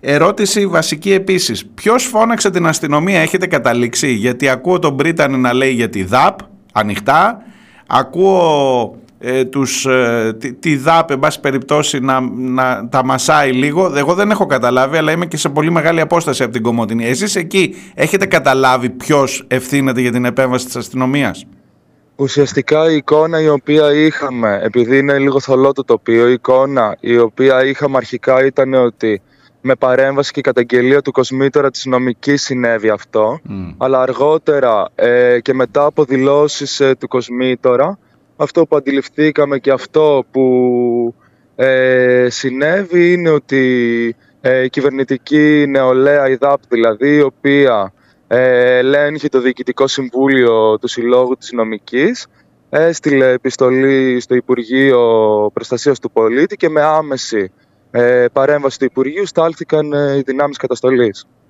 Οι φοιτητές, συνάδελφοί σας, συμφοιτητές σας, κάλεσαν αστυνομία μέσα στο πανεπιστήμιο δηλαδή. Ε, να το λέμε όχι για να, για να κατανοούμε ακριβώς πώς λειτουργεί ο καθένας και πόσο σεβασμό έχει αν έστελνε καμία αριστερή οργάνωση επιστολή στο Υπουργείο Παιδείας για τα προβλήματα της σχολής Ξέρετε, φαντάζομαι πολύ καλά που θα πήγαινε η επιστολή αυτή. Αλλά η επιστολή της ΔΑΠ ότι γίνεται κατάληψη απαντήθηκε με επέμβαση των ΜΑΤ άμεσα από την αστυνομία. Να το λέμε τουλάχιστον να μένει εκεί, να καταλαβαίνουμε τι έχει γίνει. Φαίνεται πάρα πολύ ξεκάθαρα ότι αυτή τη στιγμή η στόχευση και της ίδιας της κυβέρνησης είναι να χρησιμοποιήσει, εφόσον δεν τις ε, βγήκαν οι γενικές συνελεύσεις, το χαρτί της καταστολής μέσω της ε, παράταξης στα πανεπιστήμια, της Δάπνη του Φουκού και με πολύ άμεση απάντηση μέσα στην ίδια μέρα όπου έγινε η κατάληψη στάλθηκαν ας πούμε δύο δημιουργίες ε, των ΜΑΤ δέρνοντας κόσμο και κάνοντας και 18 προσαγωγές εκ των οποίων οι 12 είναι και συλλήψεις. Ε, είναι συλλήψεις και έχουν απαγγελθεί κατηγορίες, έχουν αφαιθεί ελεύθεροι από ό,τι ξέρω ή κάνω Έχουν, λάθος; έχουν αφαιθεί ελεύθεροι όλοι μετά Ναι. από πολύ μαζική συγκέντρωση φοιτητικών συλλόγων ε, και σωματείων έξω από το αστυνομικό τμήμα. Αλλά οι 12 που αφέθηκαν ελεύθεροι στο τέλος ε, βαραίνονται με κατηγορίες. Ναι, θα οδηγηθούν σε δίκη. Παρ' όλα αυτά είστε εκεί ξανά και θέλω. Η τελευταία μου ερώτηση είναι από εδώ και πέρα τι γίνεται. Την Πέμπτη είναι μέρα Ναι. κινητοποιήσεων πανελλαδικά. Δεν είστε στο Ναι. κέντρο των πραγμάτων, είστε στην άκρη της χώρας. Αλλά θέλω, νομίζω έχει ιδιαίτερη σημασία και το ότι επέλεξαν εκεί την καταστολή, ή μάλλον και εκεί την καταστολή, έχει σημασία για τα πράγματα, για το πώς προχωράμε. Τι γίνεται από εδώ και πέρα; Ε, από εδώ και πέρα είναι πάρα πολύ ξεκάθαρη η στόχευση των φοιτητικών συλλόγων ε, σε συνεννόηση και με τα εργατικά σωματεία και τοπικά και πανελλαδικά. Ήταν πολύ αποφασιστική και όλα σε, σε αυτή την κατεύθυνση η απόφαση της ανακατάληψης της νομικής σχολής μετά Μμμ. τα σκηνικά ε, που εκτελήχθηκαν και στέλνουμε ξεκάθαρο μήνυμα. Αυτή τη στιγμή πήρε απόφαση και ο φοιτητικός σύλλογος ΤΕΦΑ.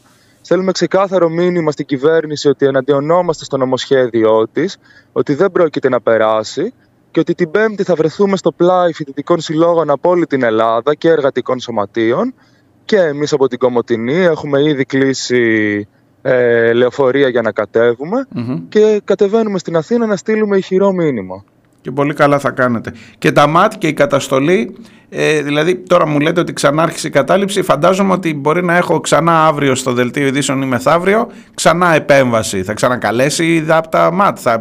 α, Ε, Τι γίνεται; Αυτή τη στιγμή ε, βρεθήκαμε σε μια κατάσταση όπου η ΔΑΠ είχε καλέσει γενική συνέλευση μετά την επέμβαση της αστυνομίας αστυνομική δίθεν ας πούμε νομότυπη μέσω ενός ψηφίσματος στο Δουσού όπου έκανε κυριολεκτικά μόνη της μμμ. ε, όπου στην τελική έβγαλε ανακοίνωση και την ακύρωσε την ίδια Γενική Συνέλευση προφανώς ε, όχι γιατί φοβόταν ε, τη σωματική τους ακαιρεότητα όπως δηλώνει στις ανακοινώσεις τους αλλά γιατί φοβόταν ότι θα αντικρίσουν μέσα στη νομική σχολή όπως και θα το κάνανε αν ερχόντουσαν στη νομική σχολή πλήθος εκατοντάδων φοιτητών οι οποίοι θα είναι απέναντί τους και όχι απλά θα παίρνανε με πολύ μεγάλη μαζικότητα τη Γενική Συνέλευση αλλά θα στέλνανε και ακόμα ένα πιο ηχηρό μήνυμα ότι δεν υπάρχουν ε, κάστρα αυτή τη στιγμή, ότι όλες οι σχολές έχουν ε, χάσει, σε όλες τις σχολές έχουν χάσει και ότι παντού από άκρη σ' άκρη σε όλη την Ελλάδα στέλνεται ηχηρή- ηχηρά το μήνυμα του αγώνα ότι αυτό το νομοσχέδιο δεν θα περάσει. Σας εύχομαι καλή δύναμη. Είμαστε μαζί σας. Κουράγιο, κρατάτε γερά. Ελπίζουμε σε εσά. Ευχαριστούμε. Καλή δύναμη. Σε ευχαριστώ Ευχαριστούμε. πάρα πολύ. Γεια χαρά.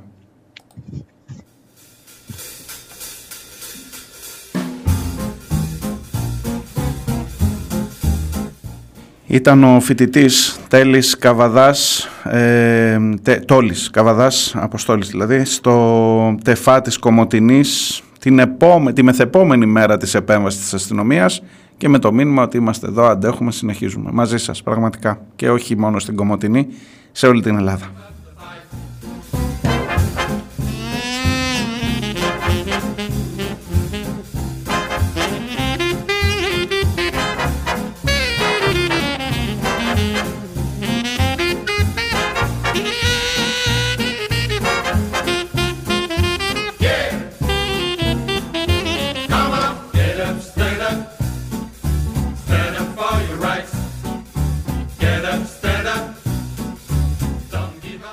Δώστε μου σας παρακαλώ την, ε, ε, ένα λεπτό ακόμα την προσοχή σας για το θέμα των πανεπιστημίων, για έναν αστερίσκο.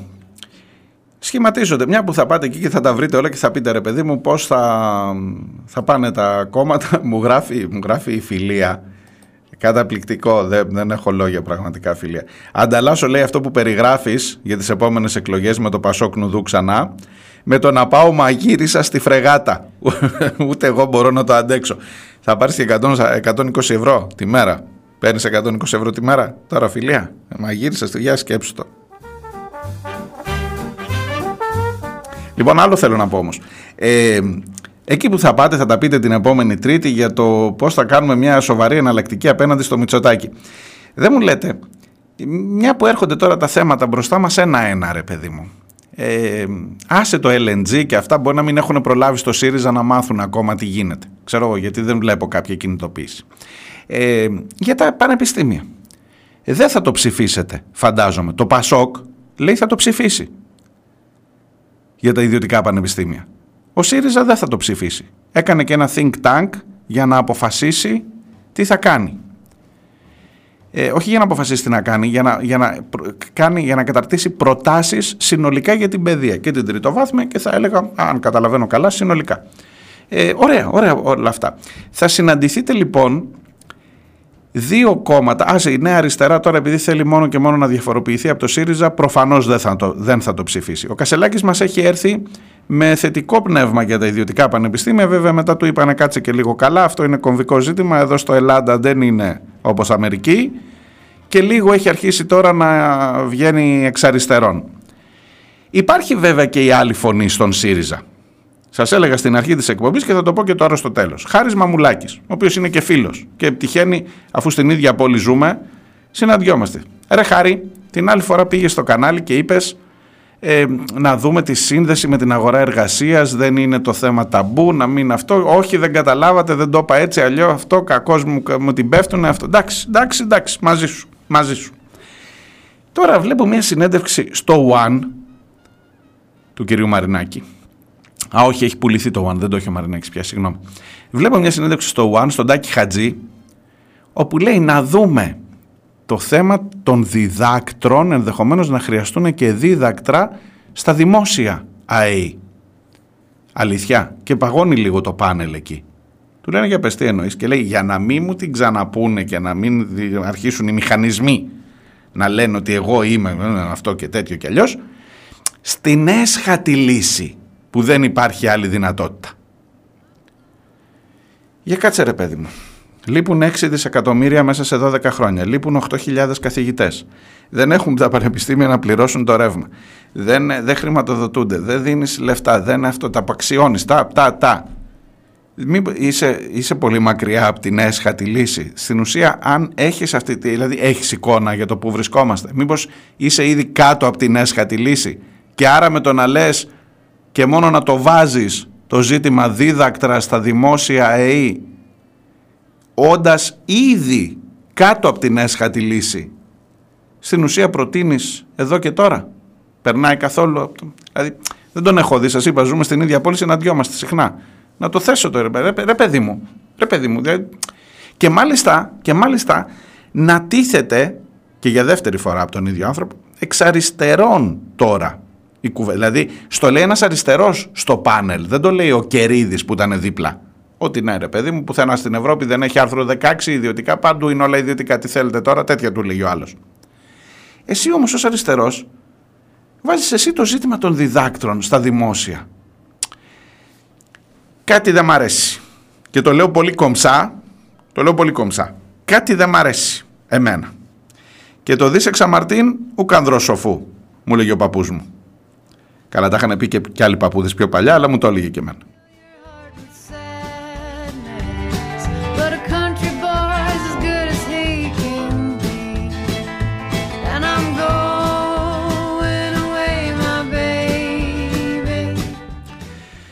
Βαρισίμαντε δηλώσεις έκανε χθες ο Πρωθυπουργός με μηνύματα προς πολλούς αποδέκτες. Εμφανίστηκε γαλαντόμος, δαψιλής, γενναιόδωρος και ανοιχτοχέρης, αλλά με ξένες τσέπες, αφού υποχρέωσε άλλους να προβούν σε αυξήσεις. Σας μιλώ για το μήνυμα, σας διαβάζω το μήνυμα του Αντώνη από την αρχαία Ολυμπία, ο οποίος αναφέρεται στις δηλώσεις του Πρωθυπουργού ότι πρέπει εσείς οι εργοδότες να δώσετε καλύτερους μισθούς στους εργαζόμενους. Στους δε αγρότες είπε να περιοριστούν στο 1 δισεκατομμύριο που πήραν πέρυσι, επικαλούμενος την δημοσιονομική στενότητα. Μίλησε και για την περίφημη πολιτική νομιμοποίηση την οποία κατέχει και λόγω αυτής θα προχωρήσει στις πολυπόθητες μεταρρυθμίσεις του, προειδοποιώντας ωστόσο τους επίδοξους προς αντίδραση. Θα βρεθεί άραγε ένας συνταγματολόγος να του επισημάνει ότι το 41% από μόνο του δεν είναι ικανό για οποιαδήποτε απόφαση και ακροβασίες στους νόμους και στο Σύνταγμα και ότι οι επικείμενες μεταρρυθμίσεις θα έχουν την πολιτική νομιμοποίηση μόνο όταν θα έχουν προέλθει από την προκαθορισμένη νόμιμη διαδικασία. Επίσης μας είπε και για ένα, και ένα πάρα πολύ ωραίο ανέκδοτο. Μας μίλησε για την ίση κατανομή του πλούτου. ειλικρινά μου λέει δεν ήξερα ότι έχει τόσο χιούμορ. Just keep your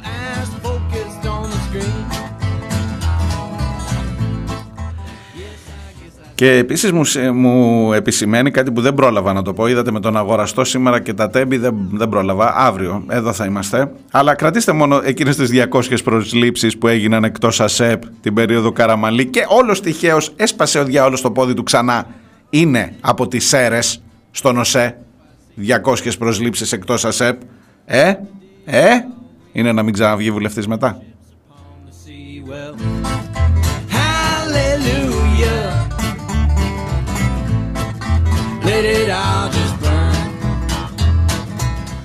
Νούλη θα μεταφέρω στον μαμουλάκι τους χαιρετισμούς σου όταν τον δω, ευχαριστώ.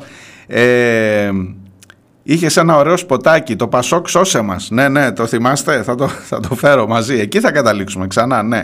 Ο Γιάννης 19, ο φοιτητής μας μου γράφει ο ήλιος που ανατέλει μας οδηγεί και υγρό πυρ για τη Θεσσαλονίκη. Ε, είμαι στη Θεσσαλονίκη, μου λέει 8054 και δεν είχα ακούσει τίποτα. Ευχαριστούμε που το ανέδειξες. Τι άλλο, αυτό αυτός είναι ο ρόλος μου. Αυτό πρέπει να κάνω. Ε, καλημέρα στον Κώστα από τη Γενέβη ε, που λέει ότι αν το νομοσχέδιο της κυβέρνησης είναι τύπης νομότυπος προς το Σύνταγμα ή αν είναι ξεκάθαρα αντισυνταγματικό σε ό,τι αφορά την ίδρυση ιδιωτικών πανεπιστημίων από ιδρύματα του εξωτερικού. Τι με ρωτάς, είναι τελολογικά συνυφασμένο με το Σύνταγμα. Επεξηγεί το Σύνταγμα τελολογικά. Αφού δεν τα ιδρύω εδώ και έχουν ιδρυθεί απόξω και μου έρχονται απόξω μέσα, είμαστε σύ- με- σύμφωνοι με το Σύνταγμα. Αυτό λέει η κυβέρνηση. Και θα ψηφιστεί. Από ό,τι- Θα το ψηφίσει και το Πασόκ. Μπορεί να το ψηφίσει και ο Μαμουλάκης, δεν ξέρω. Λοιπόν, ε, παρακάτω, ο 11, ούτε κρουαζιερόπλια, ούτε σταθμός LNG, προφανώς. Ανατριχιαστικό αυτό με τις τιμές μου γράφει η Άντζη. Ναι, με τις τιμές για, τα, για το πόσο κοστίζει κάθε ανθρώπινη ζωή αυτό που λέγαμε στην αρχή. Και έχεις απόλυτο δίκιο. Αυτά, καλημέρα, δεν πρόλαβα. Α, Ο Στάθης, ε, ο εισαγωγικός μισθός για τον ειδικευόμενο γιατρό του ΕΣΥ θα έπρεπε να είναι αντίστοιχος των 57.000 ευρώ που δίνονται στην Κύπρο. Πρέπει όμως και φρεγάτες να πάρουμε και τους πολλούς και διάφορους ημέτερους να επιχορηγήσουμε και να εξυπηρετήσουμε, οπότε άσε τους γιατρούς να ιδιωτεύουν ή να φεύγουν έξω. Ναι, Στάθη, έτσι ακριβώς είναι τα πράγματα. Λοιπόν, πολλά είπαμε σήμερα. Κρατήστε τα όλα αυτά, κάντε μια σούμα. Τι να πρωτοκρατήσω, θα μου πεις και τι να τα κουβαλάω σαν το σύσυφο, τα κουβαλάμε όλοι πάνω μας κάθε μέρα. Αυτά, αύριο ξανά. Υπομονή. Γεια.